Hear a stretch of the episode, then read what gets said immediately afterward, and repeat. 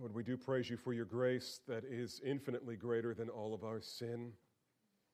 If it were not the case that you are a gracious God, we would be without hope. And you could be a gracious God and not send your Son, and we would still be without hope. But your grace and your love, infinite love, unprovoked by anything outside of yourself, just pure love, caused you to be merciful to us and gracious to us who deserved your wrath. And so we praise you and we give you thanks. And, O Lord, as we look at these things this morning, as we remember our history, Father, I once again was struck this week by the reality that the evangelical church is losing its history. We're losing the reasons we are what we claim to be today. And I pray, Father, that you would help us to see and to clarify what the gospel is, where we got it from, and what to do with it now that you've revealed it to us. And fill us with your Spirit, Father. Prepare us to take the Lord's Supper here at the end and give us a refreshed love for the Word of God. And these things we pray by the name of our Savior, Jesus. Amen. I want to start this morning by asking you how many of you brought your copy of the Scriptures with you this morning. If you brought a copy of a Bible, if you could just hold it up for me, I want to see it. Good, that's a lot of Bibles, right? Good, I wish I had a picture of that. Now let me ask you this question. How would your relationship with God be different if you didn't have a Bible?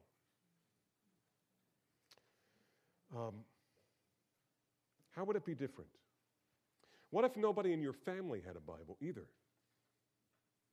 In fact, what if you lived in a community where not only did you not have a Bible and nobody in your family had a Bible, but nobody in your family even knows anyone who's ever had a Bible. How would that affect your relationship with the Lord?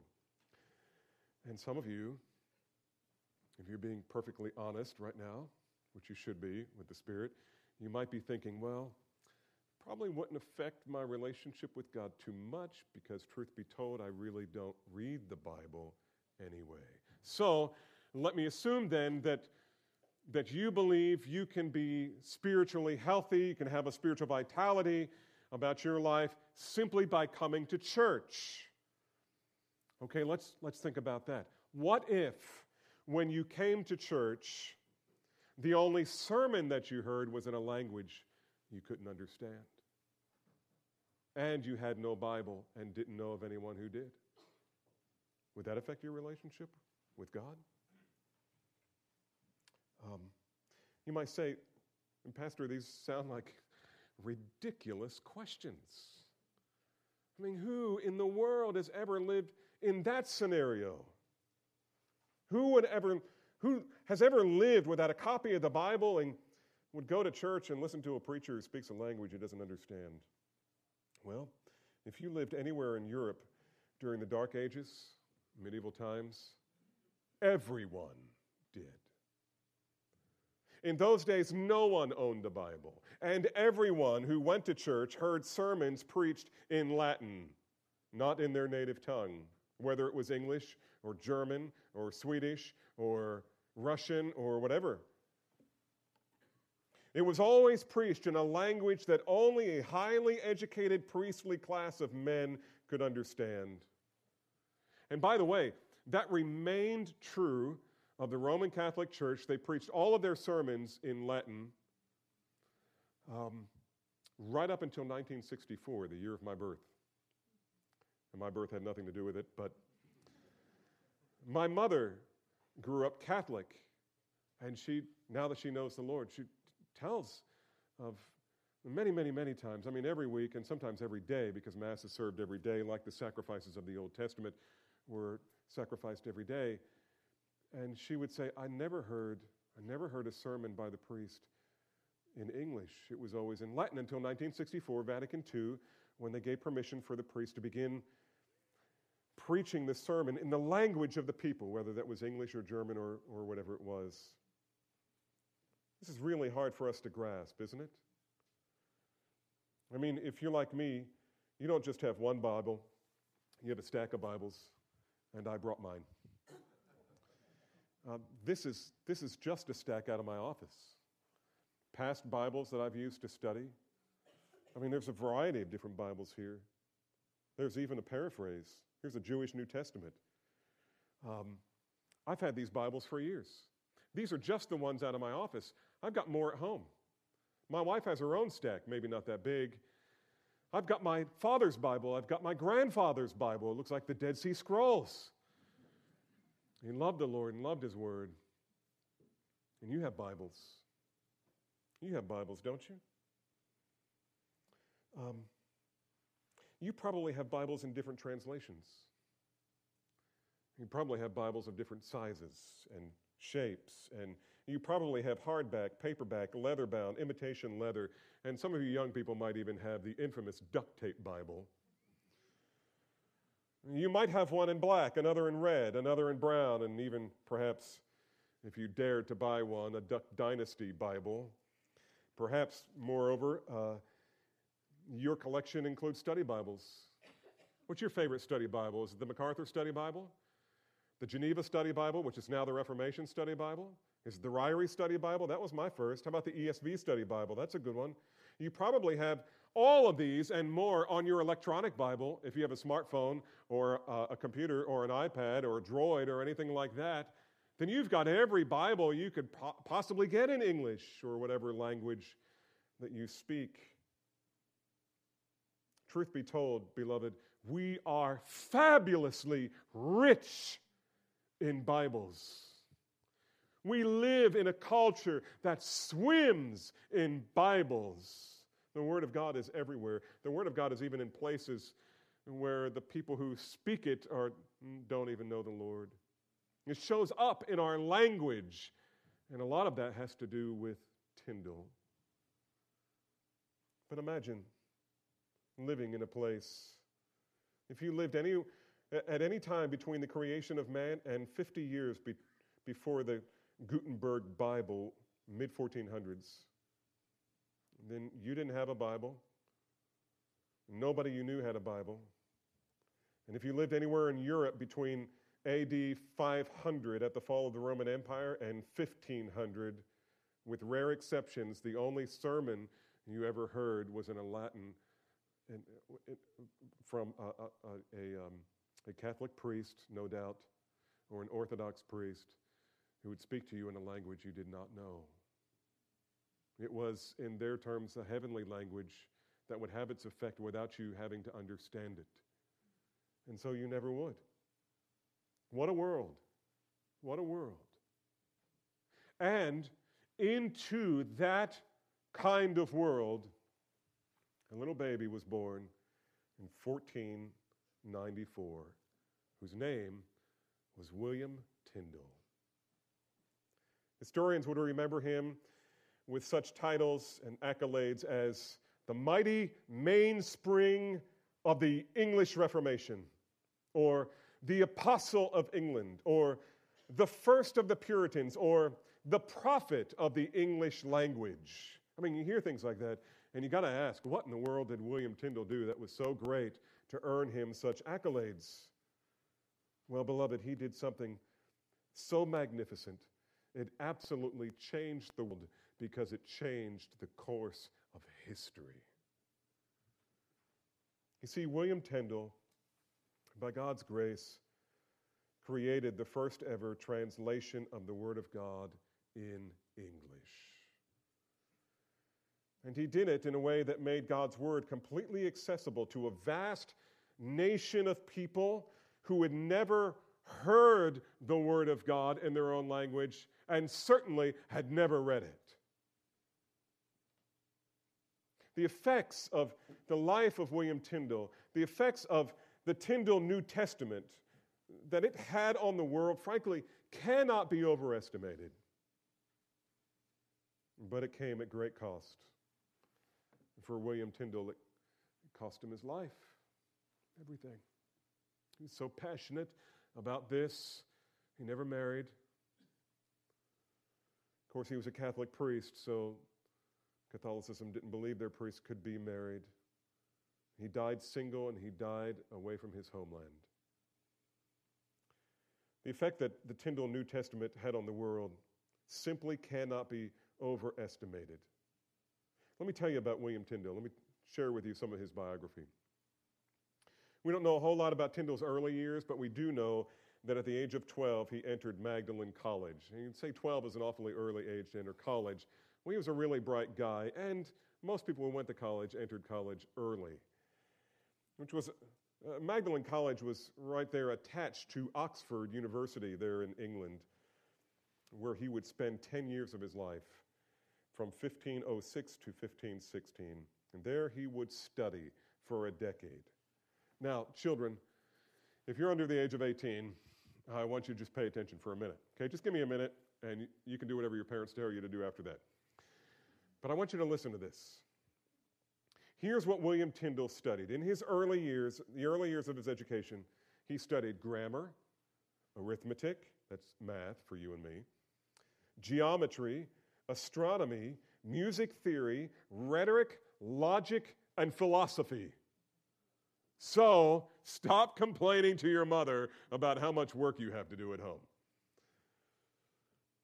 And more importantly, I want you to hear this because I want you to understand that your education is extremely important. The reason that you need to learn to read, the reason that you need to learn to do math. You know, George Washington was a fantastic mathematician. He just did it in his head. He was really, really brilliant. It's one of the reasons he became president. But his father told him, "Son, I'm not teaching you math so you will know math. I'm teaching you math so you will learn logic. You must learn how things connect, how the world is ordered. There's something bigger going on than just learning grammar and learning your times tables and learning how to read. This is really, really important. And when you are older, when you're an adult, and you see what is required of you and the opportunities that you have open to you because you received an education, you will thank God and your mother and father 10,000 times for giving you a good education. Take your education seriously. Listen, we exist to proclaim the excellencies of Christ in all things, to the glory of God in the joy of all peoples. And in order for you to do that, you have to maximize everything that you have. And if you are so blessed that God has put you in a family that is committed to giving you an education and teaching you how to calculate and to speak and maybe even to play an instrument and learn how to write and read and all of those things, praise God for that. Take your education seriously. And all the homeschool mothers said, and your pastor says amen too. You need this. Now, I get it. I understand that God has used uneducated men like John Bunyan, who wrote The Pilgrim's Progress. But even he had an excellent education for being a poor man. Yes, he was a tinker, but he was brilliant. And he praised God for his mother as well. Now, back to Tyndale. It became apparent early in William Tyndale's life that he was especially good with languages. I've met people like this. I know people like this. Language is easy for them. Eventually, Tyndale would master 8 languages. Here they are: Latin, Greek, German, French, Hebrew, Spanish, Italian, and of course, English. Brilliant young man. Now, we need to understand that at this point of history, the entire Western world was ruled by the Roman Catholic Church. It was called the Holy Roman Empire. And it was normal for a young scholar going to a Catholic school, which he was, to become a priest early after they finished their undergraduate degree. And so that was the case with William Tyndale. He became a Catholic priest sometime in his mid to late 20s. And as a priest and a student at Oxford, he worked on his Master of Arts degree and was eventually allowed to study theology. But here's the twist. It wasn't biblical theology that he was allowed to study. And anyone who has been through the education of the Roman Catholic Church, they are master educators.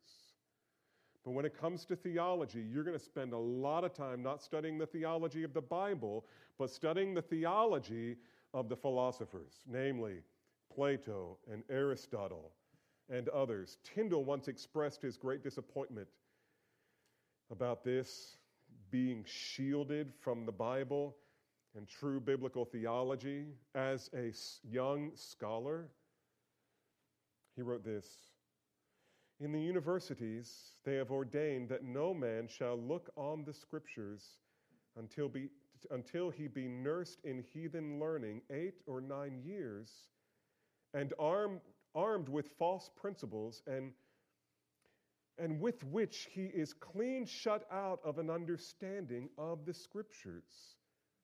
The Scripture is locked up with false exposition and with false principles of natural philosophy." Martin Luther had the same complaint.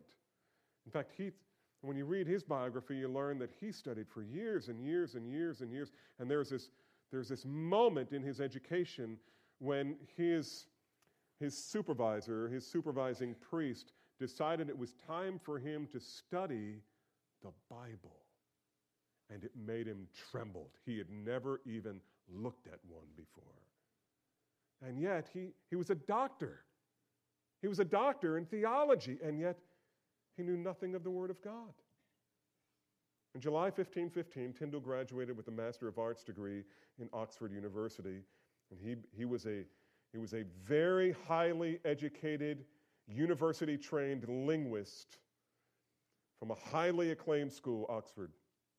And then in 1519, he left Oxford and began studying at another university, namely Cambridge, also in England. Now, it's important as we talk about what's happening with William Tyndale in England that we also take a moment to glance over at Germany. In Wittenberg, Germany, another Catholic priest by the name of Martin Luther was just a few steps ahead of Tyndale. On October 31st, 1517, Luther had posted his 95 theses, or 95 public questions and declarations about the spiritual abuses and unbiblical practices of the Roman Catholic Church to which he belonged. And he did not want to separate from the Roman Catholic Church. He didn't want to cause a problem. He didn't want to make a split. But as he studied Scripture, he began seeing a significant gap between what the formal theology of the church was and what the Bible actually taught. Luther posted these 95 theses to get a discussion going. And this, historically, was the beginning of the Reformation in Germany. Martin Luther he'd already discovered in Scripture, in Paul's teaching, he discovered justification by faith alone, and he was writing books about it. Another thing we need to understand is that at the same time Luther was doing this, let me back up. I should say it this way. The reason he could do this is because of another Catholic priest who was also a brilliant scholar, and his name was Desiderius Erasmus. He was significantly older than Luther. And this was a period of time where classical antiquity was all the rage. And what that means is everything that they were discovering about ancient Greek and Rome. They were making some profound discoveries in terms of manuscripts and scrolls and culture. And so the in thing for scholars was to learn Greek and to learn Latin, which was the language of Rome, and Hebrew, the Hebrew language, which very few of them knew, almost none. And Erasmus was one of the early scholars who really mastered Greek. But there was no fully compiled Greek New Testament. And so he gave years to the study of the manuscripts that were available and actually produced a Greek New Testament, and that became the basis for everything. Now we have the New Testament in the original language of Greek. And Luther got a hold of that and started studying the New Testament in Greek. And that's where he began to learn. That's where he began to read Paul for himself and wrestle with how does a person get this righteousness that he desperately needs and can't earn and doesn't have. And he found in the Apostle Paul that righteousness comes by faith alone. It was because of Erasmus, who produced this Greek New Testament, that Luther was able to do his work. Historians say Erasmus laid the egg that Luther hatched. By the time Tyndale over in England began studying at Cambridge, Luther's books were being published all over the place and read all over Europe. And in Cambridge, where he was studying now, had become kind of a hotbed for Protestantism. Everyone was being affected by the teaching of Martin Luther. Protestant theology or Reformed theology was new and fresh, and it was being hammered and debated over and adopted. And a number of young scholars at Cambridge used to meet at a pub, which Martin Luther used to do as well over in Germany. But in Cambridge, there was a pub outside King's College nearby called the White Horse Inn. And these young scholars would go to the White Horse Inn and they would debate Luther's theology, Reformed theology. And many believe that Tyndale was one of these groups, one of these men in this group. And he was joined by notable heroes like Ridley and Latimer and Coverdale and Cranmer and Bilney and others, some of whom would eventually be martyred for their unquestionable faith in the plain teaching of Scripture, which had been hidden in the darkness for so many centuries. And many of them burned at the stake. Eventually, Tyndale left Cambridge because he wanted to spend all his time studying the Greek New Testament, which was being revised as they found new and older manuscripts. They were able to fill in the gaps and make the translation better. And he wanted to spend all of his time studying the Greek New Testament so he would know the true Word of God for his church.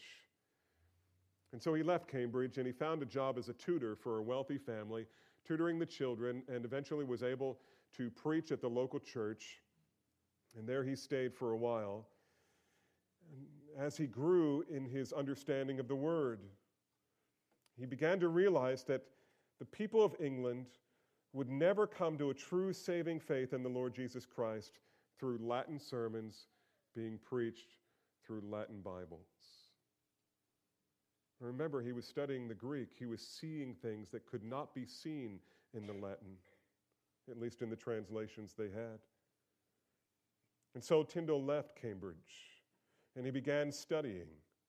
John Fox, the man who back in the day wrote Fox's Book of Martyrs, wrote this: Tyndale realized that the cause for people's spiritual blindness in England and the reason for the errors and superstitions of the church was ignorance of Scripture.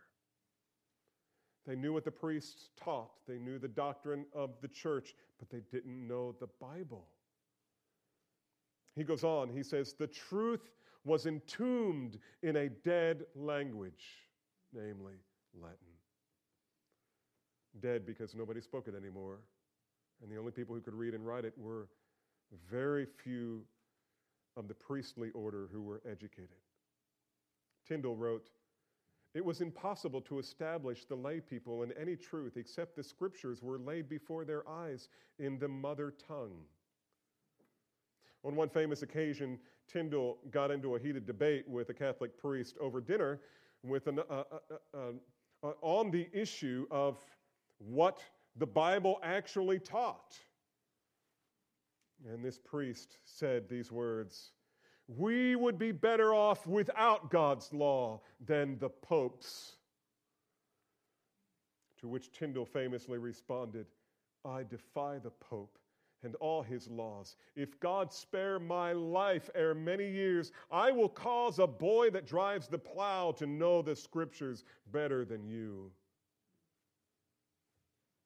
And from that moment on, Tyndale was ruled by one holy passion: to publish the Word of God in the language of the people. And for him, that was English.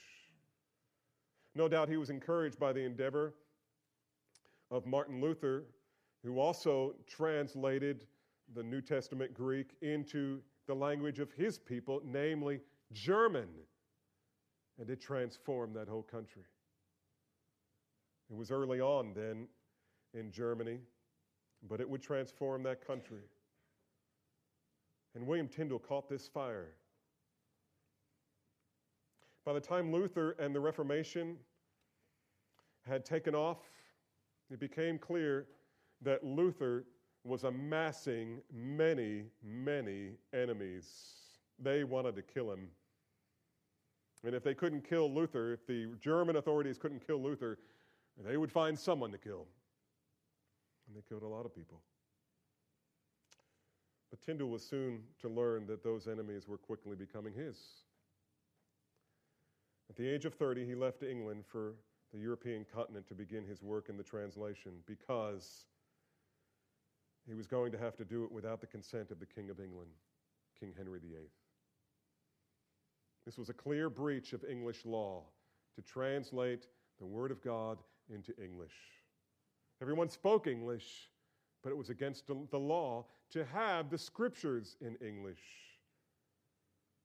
And so every text William Tyndale translated, he did illegally. From this time forward, Tyndale would live as a fugitive and an outlaw, always moving, always running, always hiding. And though he would accomplish much for the glory of God, he would never again return to his homeland. He would die. Eventually, he made his way to Wittenberg, Germany, where he sat under the teaching of Martin Luther and worked on his translation. And later, as his work progressed, he moved to Cologne, Germany, where he finally was able to find a printer who was willing to take the risk to publish this unpublishable book. And so he worked out the deal with the printer, but someone who was an opponent of the Reformation got wind of what was happening between him and this printer, and Tyndale had to be on the run again. He made his way down river to Worms. You remember, it's W-O-R-M-S, looks like worms. Worms is where Martin Luther took his stand, where they laid out his books in front of him, all of his stuff, his bondage of the will and his captivity in Babylon, and all the books and articles and everything, these 95 theses. And they laid it out before. He thought he was going to a debate. And they had all his books laid out, the emperor, the Roman Catholic prelate, the whole council was there. And they said, "Are these your books?" And he said, "Yes." And they said, "Do you recant? That is, do you repudiate everything you've said in all of these books?" And he would not make a butchery of his conscience. And you know the end of that story was he stood there and he said, "Here I stand. I can do no other. So help me God." And he would not recant. And they put a price on his head at that moment. And they were looking to kill him. And it all happened right there in Worms. However, eventually, by this time that Tyndale got to Worms, by this time the city had firmly gotten behind the Reformation, and Tyndale was free to translate.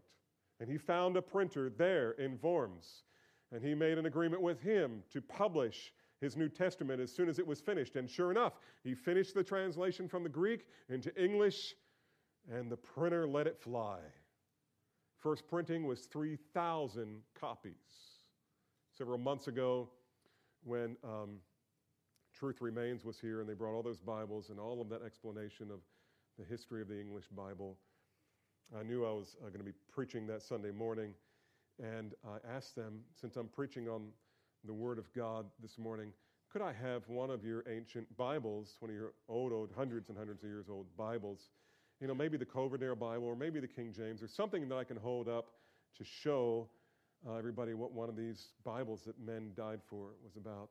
And she said to me, "No, we're not going to give you any of those Bibles. We're going to give you the jewel of the Bible."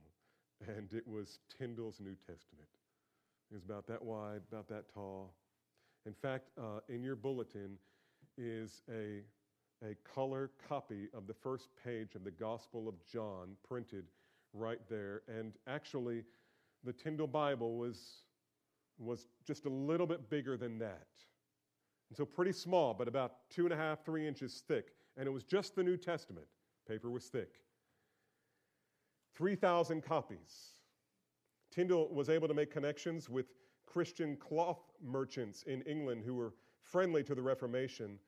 And so hiding his small New Testaments in bolts of cotton cloth, he would ship them to England. These merchants would be there on the wharf collecting their merchandise to sell. They would take it to the authorities. The authorities would look it over and check it off. It would clear customs. They would take it back to their shops, and they would dig through it until they found these Bibles, and they would disperse them kind of as an underground effort to get the Word of God out. And they could hardly print them fast enough. Steve Lawson notes, they were sold to eager Englishmen, merchants, students, tailors, weavers, bricklayers, and peasants alike, all hungry to read and grow in their knowledge of God's Word. Each New Testament cost 3 shillings and 2 pence, which was a weekly wage for the average worker. Now let's pause for a second. How much do you earn in a week? You who have jobs, how much do you earn in a week? Would you pay all of that for a Bible? You might pay half of that for the new iPhone because it's super cool, or some new technology that comes out. Would you pay a whole week's wages for a Bible? And let's see, Steve Lawson says, each New Testament cost 3 shillings, 2 pence, a week's wages for a skilled laborer, which was remarkably accessible as a price for the average person. They didn't care. They'd never seen the Bible before. They wanted to know God's Word. They'd heard, but they'd never seen and never read. By summer of 1526, church officials in England had discovered the underground circulation of Tyndale's Bibles, and they were furious. They began confiscating every Tyndale Bible they could find. And church officials immediately declared the purchase, sale, distribution, or possession of this Bible as a serious crime resulting in serious punishment. Imagine this, beloved. In Tyndale's day, not only would you not have a copy of the Scriptures for yourself or your family, but if somehow you ever did manage to get a copy of the Scriptures, you would become a felon and an outlaw. And if you dare to read it to your children, you could be burned. And you didn't even have to have a copy of it. If you had had just a piece of it, or if someone had recited it to you and you wrote it down and taught it to your children, you could be burned. This was no idle threat, these new laws. They meant that you could be burned alive by Roman Catholic officials for simply reading the Bible in English. Beloved, let that sink in. The dramatist John Bale, 1495 through 1563, he once wrote this: as a boy of 11, I watched the burning of a young man in Norwich for possessing the Lord's Prayer in English. John Fox of Fox's Book of Martyrs records 7 Lollards. Lollards were followers of John Huss, who was before Tyndale, who actually started kind of working on an English Bible. I saw 7 Lollards burned at Coventry in 1519 for teaching their children the Lord's Prayer in English. They didn't even have a Bible. And you got to ask, why was the Roman Catholic Church so extraordinarily hostile to the idea of a translation of the Bible in English? John Piper is helpful and rightly explains that it was because the church realized that they would not be able to sustain certain doctrines biblically because the people would see that they are not in the Bible. And the church realized that their power and control over the people and even over the state would be lost, as it was in Germany. if certain doctrines were exposed as unbiblical, especially the priesthood, purgatory, and penance. And if you're a Roman Catholic listening to my voice right now, I'm not bashing the Roman Catholic Church. I'm not. I'm just trying to give you history here. But what I want to ask you is, would you take the time to read the Bible and search and see if these things are true? I am not the authority. The Word of God is the authority. Would you search it out and see, is the priesthood and purgatory and penance in the Bible? This was the issue. Who is going to be in charge? Will it be a fallible man or the infallible Word of God? In any case, Tyndale now became a hunted man. King Henry VIII sent his hounds after him in Germany, knowing that the emperor in Germany would be disposed to do what the King of England wanted to. After all, he too was against having the Word of God translated into the German language. In 1531, he spoke of his sufferings. In kind of a disjointed way, he simply writes, "My pains, my poverty, my exile out of my natural country, and bitter absence from my friends, my hunger, my thirst, my cold, the great danger wherewith I am everywhere compassed, and innumerable other hard and sharp fightings which I endure."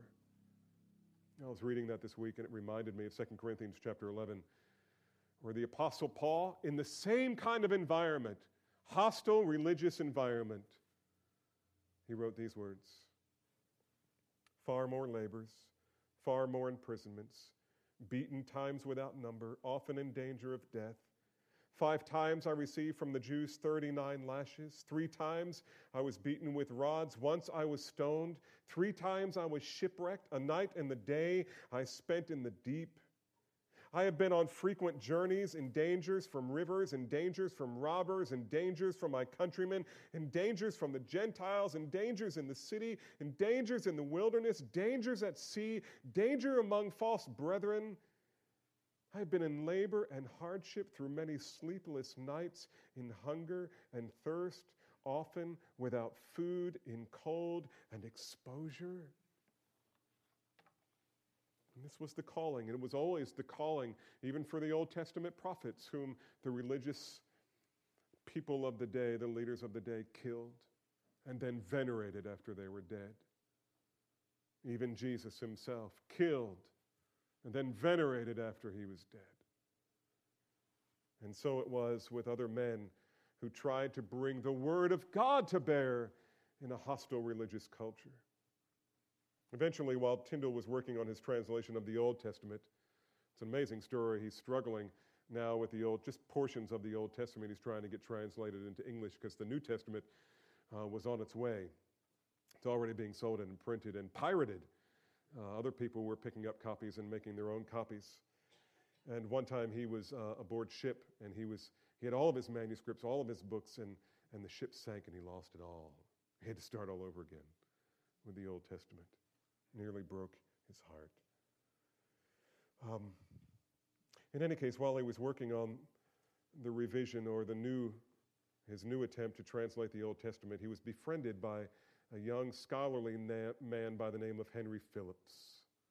He was articulate, he was friendly, he was gregarious, he knew the languages, he was a Renaissance man. It's kind of the beginning of the Renaissance period, and Tyndale loved him.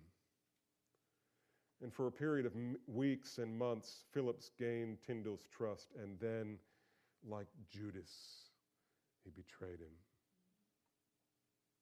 And Tyndale didn't know it, but he was one of the hounds sent to discover him. Tyndale was arrested. He was taken to Filford Castle, 18 miles from Antwerp, Germany, where he remained for 18 months. We don't know much of what happened to him during that period, but there was one letter that had survived, which he wrote from his cell. And it gives a picture of what he endured.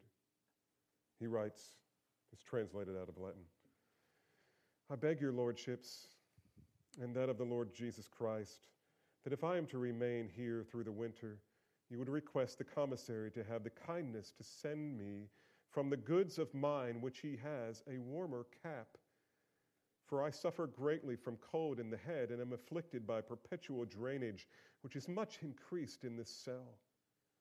A warmer coat also, for which I have a very thin, for this which I have is very thin, a piece of cloth too to patch my leggings. My overcoat is worn out, my shirts also are worn out. He has a woolen shirt, if he will be good enough to send it. I have also with him leggings of thicker cloth to pull over and above. He has also a warmer nightcap, and I asked to be allowed to have a lamp. Now listen to this. He didn't have any light. When the sun went down, that was it. I asked to be allowed to have a lamp in the evening. It is indeed wearisome sitting alone in the dark.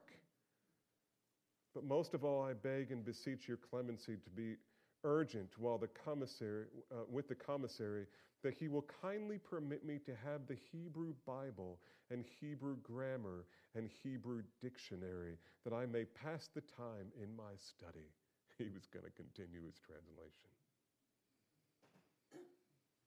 But if any other decision has been made concerning me to be carried out before winter, I will be patient, abiding the will of God, to the glory of the grace of my Lord Jesus Christ, whose spirit, I pray, may ever direct your heart. Amen. W. Tyndale. It said that Tyndale was such a godly, humble man that even in jail, he led his jailer to Christ, and then led the jailer's daughter to Christ. And there were others in the prison who also came to a saving knowledge of Christ. At the end of 18 months of imprisonment, William Tyndale was condemned by a decree from Augsburg, again in Germany, by the emperor, same emperor who had hoped to condemn and kill Luther. On October 6, 1536, he was taken to public execution, where he was tied to a stake, strangled to death, and then burned.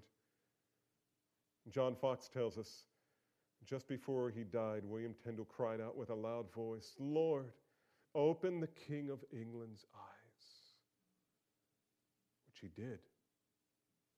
And we'll learn about that next week. William Tyndale died that day, but by God's grace, he lit a fire in England that will never be put out. The reformers had a motto that they often repeated. It was in Latin, post tenebras lux, after darkness, light. After centuries wherein the gospel was hidden by the darkness of false teaching, it suddenly exploded into the world with awesome and unsuppressible power. But let there be no mistake. The power that changed the world was not primarily the power of the preachers. The power that changed the world was the mighty word of God in the language of the people. Luther, Tyndale, Calvin, Watson, Bunyan, Owen, and others, they were merely explainers and deliverers of the word of God. As the author of Hebrews says, it is the word of God that is quick and powerful and sharper than any two-edged sword, piercing as far as the division of soul and spirit, of joints and marrow, and able to judge between the intentions and the thoughts of the heart. And beloved, do you understand the significance of all of this? The translation of the English Bible changed the course of history. In conjunction with the translation of the Greek New Testament into German changed the course of history. And then from there, it just spread. The word of God was translated into the language of the people. No longer would a false church empire control the people with fear and false doctrine. When the common people got to read the word of God for themselves, entire nations were transformed. It started with the transformation of individuals. The doctrine of justification by faith alone, taught by the apostles, suddenly brought salvation in Jesus Christ. By grace, through faith, on the merits of Christ's righteousness alone, individuals became children of God. The blinders came off. And they put all of their hope. They found out that their only hope and their every hope was in Jesus Christ and in him alone, not by works of righteousness, but by the blood and righteousness of Jesus Christ.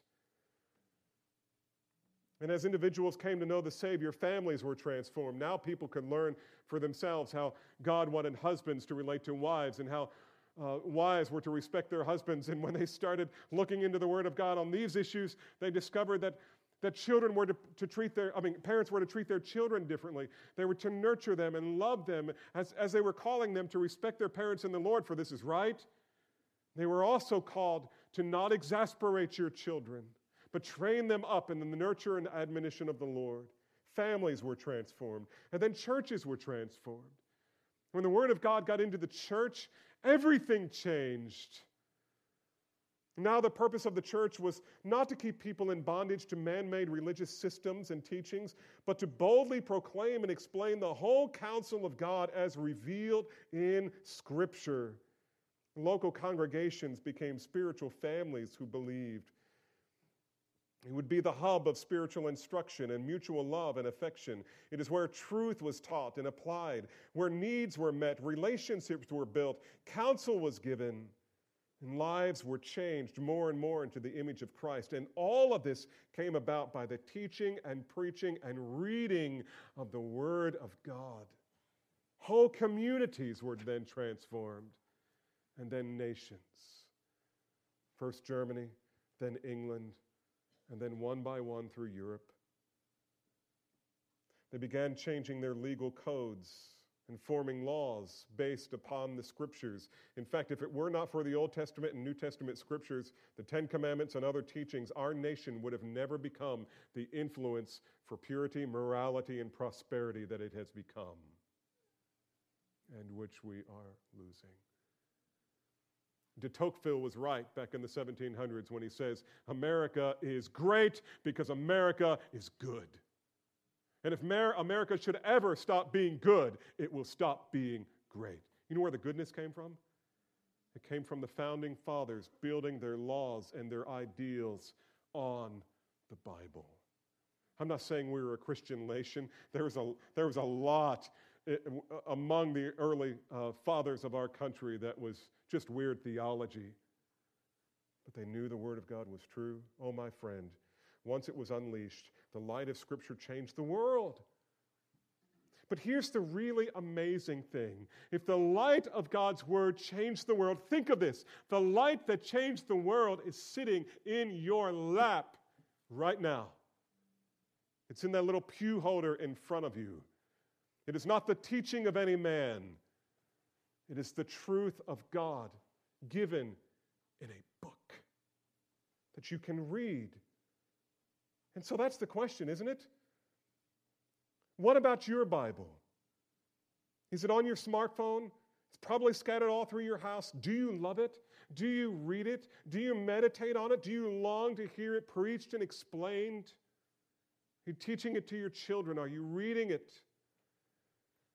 Let me exhort you this morning with the words of the Apostle Peter, who said, like newborn babies, long for the pure milk of the Word of God, that by it you may grow in respect to salvation if you have tasted the kindness of the Lord.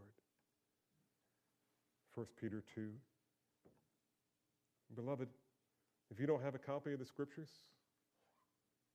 you can have one today. I haven't told you about these. You can't have those, but they're some really, really old pages from old Bibles. We've got the London Polyglot on the far one. Polyglot meaning many languages. It's out of the book of Ezra, Old Testament, translated into multiple languages. In the center, we have a page from the Geneva Bible with the study notes. We'll talk about that a little bit next week. And then here, the closest one to me is a page from an actual 1611 King James Bible. And you know what? You don't have to get an old Bible. You can get a new Bible. And it doesn't have to look like any of my old dirty Bibles. Right there next to that is a stack of brand new fresh Bibles. If you don't have a Bible, come get one. It doesn't cost you anything. Take it. Read it. No, every time I speak on things like this, people get upset because I'm down on Catholics. Look, I'm not down on Catholics. I'm not down on anyone. All I'm saying is, let the authority of your life be the Word of God. Test everything, including what I have said this morning, based on the Word of God. Don't let some other fallible man teach you what you should believe. Over the next several weeks, I want to preach a number of messages on why you should know and love the Word of God and why it is so precious to this church. I think it will also give you insight into why we do so many things that we do. Why do we call ourselves a Bible church? Why do I preach like I do? I mean, I preach expositorily. I do exposition, one verse at a time. Normally, today is an exception. But suffice it to say for now that we call ourselves a Bible church primarily because it is the Scriptures that has transformed us and made us who we are. And so for the next few weeks, we're going to kind of take a break in the Gospel of John, and we're going to look at the glory of the Scriptures. Because, beloved, nothing has the power to transform the world like the Word of God and the language of the people. Let's pray. Father, we thank you for being so gracious to us that you would give us your word in a form that we could read, so that we could be ruled by you. Oh, Father, I pray that you would use your word to draw people, even this morning, to yourself and be glorified in their transformation and in mine and in all of us as we recommit ourselves and surrender ourselves to this book and to Jesus Christ by his Spirit. And for your glory, Father, we pray in Jesus' name.